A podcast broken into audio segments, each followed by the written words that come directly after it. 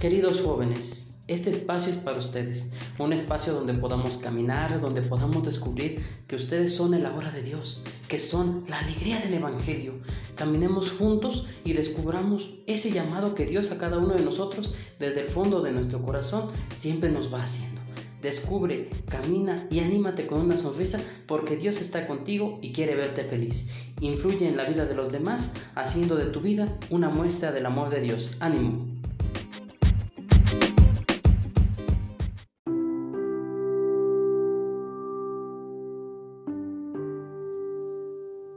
Jóvenes, la Virgen Morenita nos enseña que la única fuerza capaz de conquistar el corazón de los hombres es la ternura de Dios. Con estas palabras del Papa Francisco en el discurso que tuvo en un encuentro con los obispos de México en la catedral durante su visita pastoral a México, quiero comenzar este episodio especial de su podcast. En este día que la iglesia nos ayuda a prepararnos para este misterio tan especial que es la solemnidad de Nuestra Señora de Guadalupe, hacemos este homenaje especial a nuestra Madre del Cielo y también como un espacio para poder dialogar sobre la importancia de María en la vida de muchos cristianos y cristianas, especialmente de muchos jóvenes, porque hablar de María en Latinoamérica es hablar de un signo de esperanza, es hablar de un signo que se ama, es hablar de un signo que se necesita. Hablar de María hablar de un instrumento valiosísimo que Dios tuvo para bien que manifestar en estas tierras. Y ella, como arca de la alianza, nos trajo a su Hijo querido, nos vino a enseñar que Dios no mira color, no mira raza, no mira condición. Vamos a meditar su historia, vamos a poner en contexto cómo fue que este prodigio vino a inundar nuestra vida de amor y de bondad y pidamos su gloriosa intercesión en nuestra vida. Juan Diego, indígena nativo de Cuautitlán, nacido en 1474, era un hombre muy humilde. Como trabajador de la tierra, pertenecía a la categoría de los macehuales, la más baja clase del imperio azteca. Su nombre indígena era Cuautlatoatzin, que significa el águila que habla pero al convertirse al cristianismo entre los años 1524 y 1525, recibe en el bautismo el de Juan Diego. Parece que fue un hombre muy devoto y religioso desde antes de su conversión, acostumbrado al silencio y la penitencia, caminaba descalzo desde su pueblo hasta Tenochtitlan, que quedaba a 20 kilómetros de distancia a recibir instrucción religiosa para protegerse del frío de las madrugadas usaba una manta hecha con fibras de maguey, el cactus típico de la región. Una mañana del sábado 9 de diciembre de 1531, Juan Diego, que ya contaba con 57 años como era su costumbre, se dirigía hacia la iglesia de Santa Cruz en Tlatilolco, en México, con el fin de asistir a sus clases de instrucción religiosa. Cuando pasaba cerca del cerro Tepeyacac, escuchó un trino de pájaros cuyo eco armónico se repetía como una música celestial. Juan Diego quedó sorprendido, mirando para todos lados, canto melodioso. Oyó una voz lejana que desde arriba lo llamaba por su nombre. Sin ningún temor y lleno de alegría, subió a donde lo llamaban. Allí vio a una señora que lo recibió de pie, pidiéndole que se acercara. Juan Diego quedó admirado ante la deslumbrante visión. Sus vestidos brillaban como el sol, el lugar donde estaba parada resplandecía como el arco iris y las hierbas que crecían en el paraje parecían piedras preciosas. Se arrodilló ante ella y escuchó que llamándolo el más pequeño de mis hijos, le preguntó a dónde iba. Él le contestó que se encaminaba hacia Tlatilolco a recibir las enseñanzas divinas que le brindaban los sacerdotes. Ella se le identificó como la Virgen María, la Madre de Dios, y le anunció que deseaba que en este lugar donde estaban los dos se construyera un templo en su honor, para ofrecer en él todo su amor, compasión, auxilio y defensa a los seres humanos, también para escuchar sus lamentos y remediar todas sus penas, miserias y dolores. Le pidió que hiciera llegar su mensaje al obispo de México, Fray Juan de Zumárraga. Debía contarle lo que había visto y oído, insistiéndole en su deseo de construir el templo para alabarla. Finalmente le prometió felicidad y recompensa al cumplir con el mandato que ella le encomendaba. Juan Diego bajó la colina y tomó el camino que lo llevaría a México. Una vez en la ciudad, fue directamente al palacio del obispo Zumárraga, un religioso de la Orden de San Francisco, a llevarle el mensaje de la Santísima Virgen. Allí tuvo que esperar un buen rato al obispo, quien después de escucharlo no le dio mucha credibilidad a sus palabras. El obispo le pidió que volviera otra vez para atenderlo de mejor forma. Juan Diego se retiró muy triste por la respuesta del prelado. Desanimado porque su misión no había tenido éxito, regresó donde lo esperaba la Virgen en el cerro. De rodillas le contó lo sucedido y le pidió que enviara otro mensajero, más conocido, respetado y estimado para que le creyeran. Ella le ratificó que él era el elegido para esa misión y le pidió que volviera al día siguiente a donde el obispo Zumárraga le contara que la Madre de Dios lo enviaba nuevamente y que le declarara la voluntad de ella de que se construyera el templo. El indígena se despidió de la Virgen prometiéndole que lo intentaría al día siguiente. Le anunció que en las horas de la tarde regresaría con la respuesta. Luego se fue a descansar a su casa. Al día siguiente, domingo de madrugada, Juan Diego salió de su casa para Tlatilolco a instruirse de las cosas divinas y a estar pendiente del obispo. Después de que escuchó la misa y se dispersó el gentío, se dirigió al palacio del obispo. Con mucha dificultad y tras una larga espera, el franciscano lo atendió.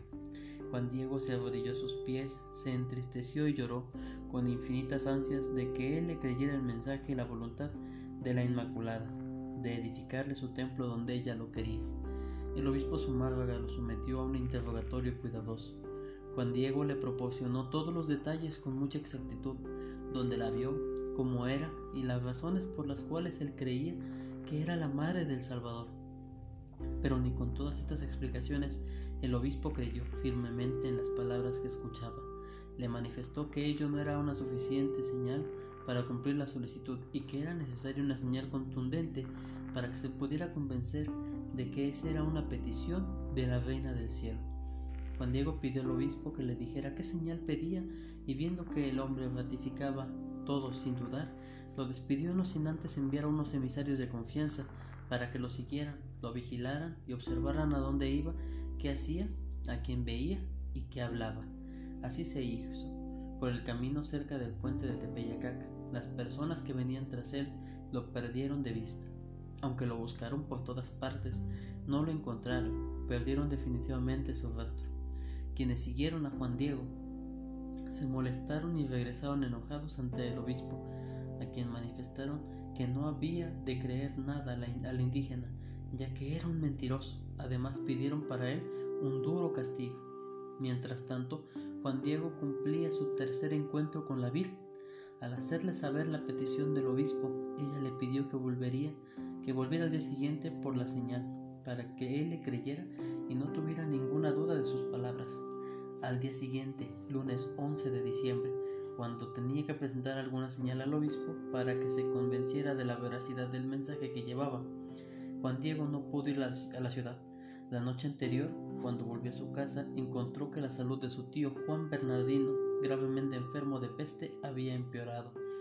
Por ello, no pudo presentarle presentarse ante la Virgen Juan Diego y se dedicó a cuidar a su tío y le llevó un médico para que le prestara sus servicios, pero él le manifestó que todo esfuerzo era inútil. El mismo tío le pidió que de madrugada saliera en busca de un sacerdote Tlatelolco para que lo confesara y lo preparara para la muerte. El martes de madrugada, Juan Diego se dirigió a Tlatelolco en busca del sacerdote. Caminó a la ciudad muy cerca del cerro de Pillacac pensó en tomar otra ruta para evitar el encuentro con la Virgen, ya que estaba avergonzado por no haberle cumplido la promesa. Sin embargo, ella se le apareció en el llano que se extiende junto al cerro. Juan Diego le pidió disculpas por el incumplimiento de la cita que habían acordado y le contó sobre la enfermedad de su tío. Le dijo además que iba en busca de un sacerdote para que auxiliara al enfermo en su agonía, pero que apenas cumpliera con esta misión volvería a encontrarse con ella. La Virgen le dijo que no temiera más por la enfermedad de Juan Bernardino, ni por ninguna otra enfermedad. Ella le ofreció salud y bienestar para el moribundo. Juan Diego se tranquilizó con estas palabras y le pidió a la Virgen que le diera la señal que le llevaría al obispo, para que tuviera certeza de lo que él le decía.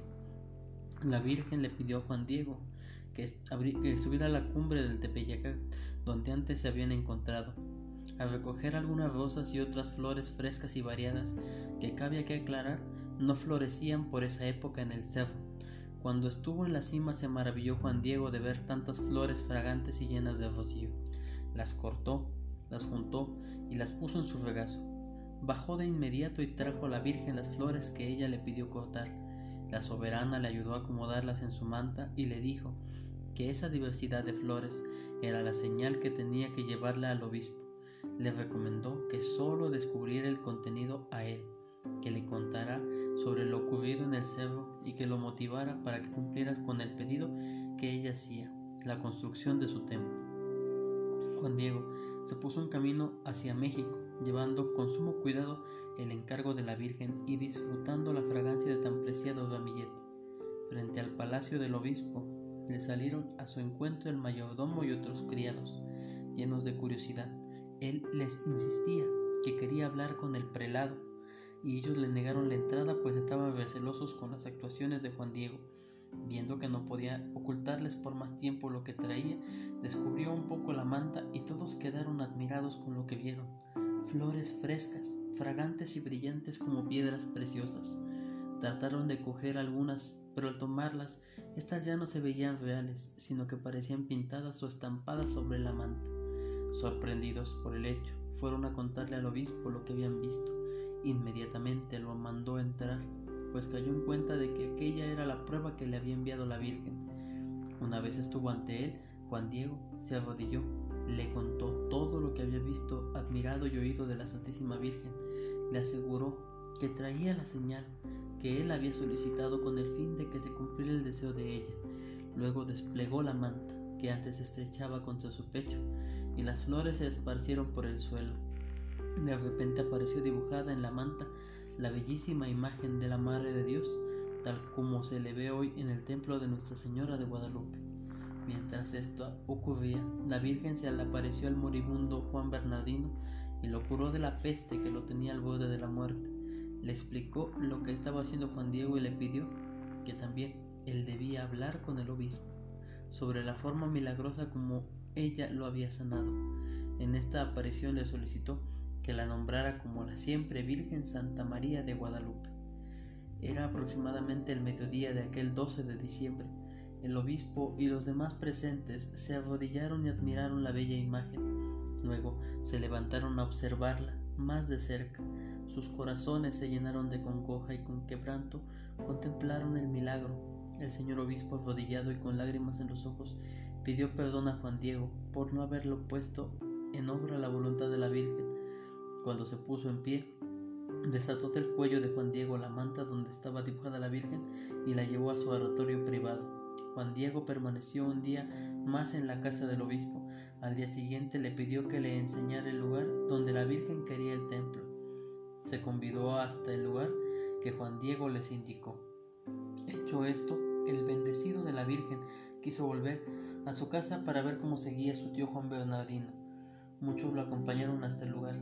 El tío, a quien todos vieron sano y muy contento, se sorprendió al ver la multitud que acompañaba a su sobrino. Entonces le contaron sobre todo lo ocurrido en ese día. Él igualmente les relató sobre la visita que hizo la Virgen a su casa y el milagro de sanación que ella le concedió. Llevaron a Juan Bernardino hasta donde el prelado Zumávaga para que atestiguara según la petición de la Virgen María. Una vez allí le contó cada detalle de su milagrosa curación. También le manifestó los deseos de ella de que se construyera un templo Juan Diego y Juan Bernardino se hospedaron en la casa del obispo por unos días hasta que se construyó el templo en Tepeyacac, el cerro donde se le apareció Juan Diego. El señor obispo sacó la imagen milagrosa del oratorio privado de su palacio y la llevó a la iglesia mayor catedral para que fuera expuesta a la veneración pública. Hubo conmoción entre los pobladores. Todos querían verla, admirarla y hacerle oración maravillaba el hecho de que se hubiera aparecido por milagro divino, porque ninguna persona de este mundo pintó su preciosa imagen. La manta o tilma, donde está impresa milagrosamente la imagen de la Virgen, es un tejido de maguey de poca calidad, con una duración de unos 20 años, pero que se conserva después de 470 años de que la Virgen se hubiera manifestado en ella. En el dibujo se puede contemplar a una señora de rostro bondadoso, de color moreno y con las manos juntas sobre su pecho. Luce un vestido rosado con flores bordadas y un manto azul verdoso salpicado con flores y con 46 estrellas doradas. El manto le cubre la cabeza y llega a los pies, que se posan suavemente sobre la luna. El sol resplandece sobre el fondo con cien rayos, de los cuales dos se enmarcan su rostro, formando una corona. Tiene en el cuello un collar con una cruz negra. A la imagen la sostienen un ángel con alas largas y desplegadas. Análisis hechos a través de los siglos dan como resultado que es una pintura única y extraordinaria, llena de misterios y de sorpresas. Un detallado estudio científico ha demostrado que en las pupilas de los ojos de la Virgen se haya reflejado como en una fotografía el perfil de Juan Diego y de algunas otras personas presentes en el momento del milagro de las rosas de 1531. El 26 de diciembre de 1531, la imagen como lo había solicitado la Virgen fue llevada a su primer templo de Tepeyacac, una capilla, ermita de adobe sin género de cal y canto, construida por los mismos indígenas. La procesión estaba encabezada por el obispo Zumárraga, quien iba descalzo, el obispo de Santo Domingo, los personajes de la audiencia y don Vasco de Quiroga. Los frailes franciscanos llevaban en hombros la preciosa manta, seguidos por numerosos peregrinos españoles, mientras los nativos acompañaban los cantos con tambores y flautas, demostrando su alegría con homenajes florales y flechas lanzadas al cielo. En 1533, debido a la numerosa afluencia de fieles, devotos, se construyó la capilla de los indios, la tercera capilla fue construida en 1566 por el segundo obispo de México, Fray Alonso de Montúfar. En 1622, el capítulo metropolitano inauguró un nuevo templo que fue destruido después de 62 años para dar paso a la construcción de 1709 de un santuario más amplio con tres naves, cúpula y adornado por cuatro torres exteriores en la cima de la colina donde se apareció la Virgen, se construyó la iglesia colonial del Cerrito. El 12 de octubre de 1976, una nueva función, funcional, grandiosa y espléndida Basílica de Guadalupe abrió sus puertas a los peregrinos que acuden a darle gracias a la Virgen y a suplicarle sus favores. Después de que la manta con la imagen de la Virgen de Guadalupe estuviera en su primera capilla, la ermita de Tepeyacac, Juan Diego permaneció los 17 años que le quedaron de vida a su lado. Se convierte en el confidente del obispo, cuenta con detalles su santa relación con la Virgen y vive en un diálogo constante con ella. Era abril de 1990, después de haberle transcurrido 459 años del milagro, Juan Diego fue beatificado por el Papa Juan Pablo II en el Vaticano. Al mes siguiente en la Basílica de Nuestra Señora de Guadalupe, en la Ciudad de México, en su segunda visita al santuario, su santidad presidió la ceremonia de beatificación. En julio de 2002, Juan Diego fue canonizado en una solemne ceremonia, presidida por el mismo Juan Pablo II en la basílica. Las peregrinaciones manifiestan la gran fe del pueblo. Hay una constante y permanente peregrinación a la Basílica de Guadalupe. Fieles ricos y pobres, obreros, empleados, estatales, campesinos, estudiantes, profesionales y otros. El santuario siempre está de fiesta. Para el pueblo mexicano, esta es la casa donde se comparten las esperanzas y las inquietudes, la devoción y la fe de los humildes y el amor a lo nacional. La Virgen de Guadalupe es la Madre amorosa que brinda liberación total y es el eje de unión para el mundo que sufre y está temeroso. Es Nuestra Señora de Guadalupe, la fe, la esperanza, el encuentro, el éxodo del pueblo elegido hacia la tierra prometida. La basílica es visitada anualmente por 10 millones de fieles, convirtiéndose en el santuario católico más popular del mundo luego del Vaticano. En total, 25 papas han honrado en alguna forma a Nuestra Señora de Guadalupe, promoviendo y enriqueciendo su devoción con indulgencias, gracias y privilegios. Gregorio XIII, 1572-1584, inicia la serie y la corona el actual Juan Pablo II. teniendo ya como último papa que ha visitado Nuestra Señora de Guadalupe al Papa Francisco. Su Santidad Juan Pablo II visitó su basílica en 1979 en su primer viaje al extranjero como papa y otra vez en 1990. Se arrodilló ante su imagen, invocó su asistencia maternal y se dirigió a ella como Madre de las Américas. En su última visita a México en 1999, Juan Pablo II declaró a Nuestra Madre de Guadalupe como emperatriz de toda América. El culto a la Virgen de Guadalupe se ha extendido por casi todo el mundo desde América hasta las Islas Filipinas. En todas partes veneran su milagrosa imagen para pedirle protección, salud, paz y amor. Así como nuestra Madre elige nuestro país para quedarse con nosotros, elige tu corazón para que sea tu morada y elige tu vida para que sea el nicho donde ella pueda habitar con todo su amor y con toda su misericordia como decía el Papa Francisco.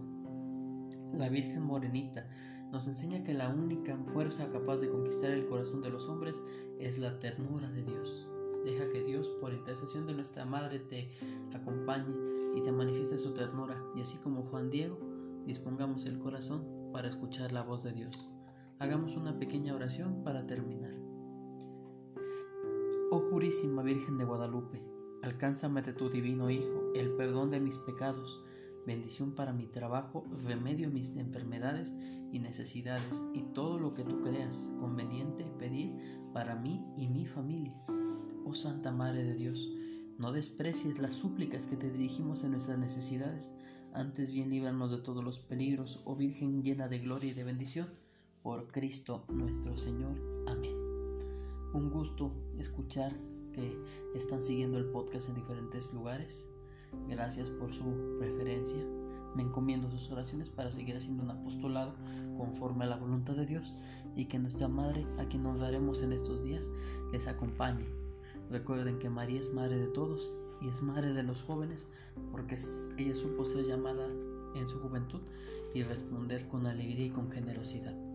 Gracias a todos los hermanos que se han unido a este podcast y que ha crecido gracias a ustedes, que nos siguen desde Argentina, desde Colombia, desde Perú, a los de Europa que se conectan desde Alemania, desde Rusia, desde Singapur, desde Irlanda, a la gente que se conecta de México, de Estados Unidos, de España. Que Dios les bendiga y les acompañe y sigamos en oración unos por otros. Ánimo y bendiciones.